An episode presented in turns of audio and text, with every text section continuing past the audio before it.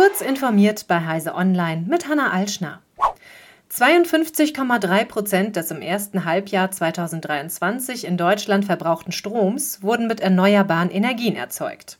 Das geht aus vorläufigen Berechnungen hervor, die der Bundesverband der Energie- und Wasserwirtschaft und das Zentrum für Sonnenenergie- und Wasserstoffforschung Baden-Württemberg nun vorgelegt haben.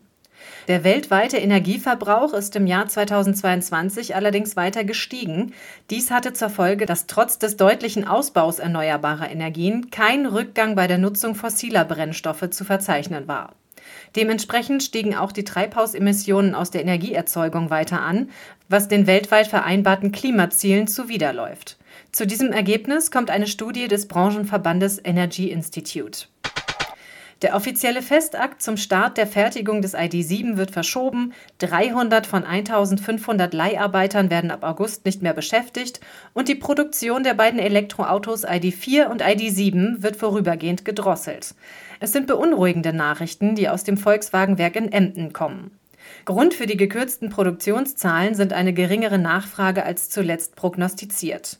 Der Betriebsrat spricht von fast 30% unterhalb der ursprünglich geplanten Zahlen. Erst nach den Betriebsferien dürfte die Produktion des ID.7 langsam hochgefahren werden.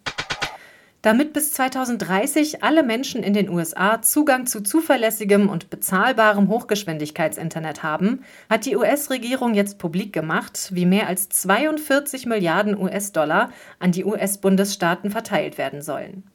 Das Investitionspaket ist Teil des Infrastrukturprogramms, auf das sich Demokraten und Republikaner Ende 2021 geeinigt haben.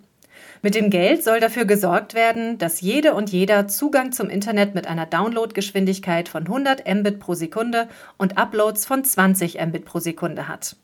Dazu soll das Geld teilweise an Provider für den Ausbau fließen. Mehr als 14 Milliarden US-Dollar sind aber auch als Unterstützung vorgesehen, damit ärmere Haushalte sich die teureren Verbindungen leisten können. Mähroboter ersparen Gartenbesitzerinnen und Besitzern Arbeit. Es erscheint deshalb wenig überraschend, dass der Absatz für solche Geräte seit Jahren wächst.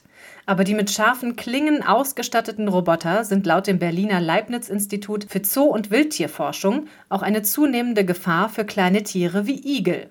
Vor allem dann, wenn die Geräte ohne Beaufsichtigung nachts ihre Dienste leisten. Dann gehen die Tiere nämlich bevorzugt auf Nahrungssuche. Wie eine Studie unter Leitung der dänischen Biologin Sophie Lund Rasmussen gezeigt hat, erkennen viele Mährobotermodelle Igel nicht ohne vorherige Berührung.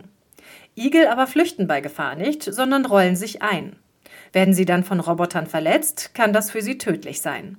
Bislang ist noch kein Mähroboter auf dem Markt, der diese Gefahr erkennt und umgeht. Diese und weitere aktuelle Nachrichten finden Sie ausführlich auf heise.de.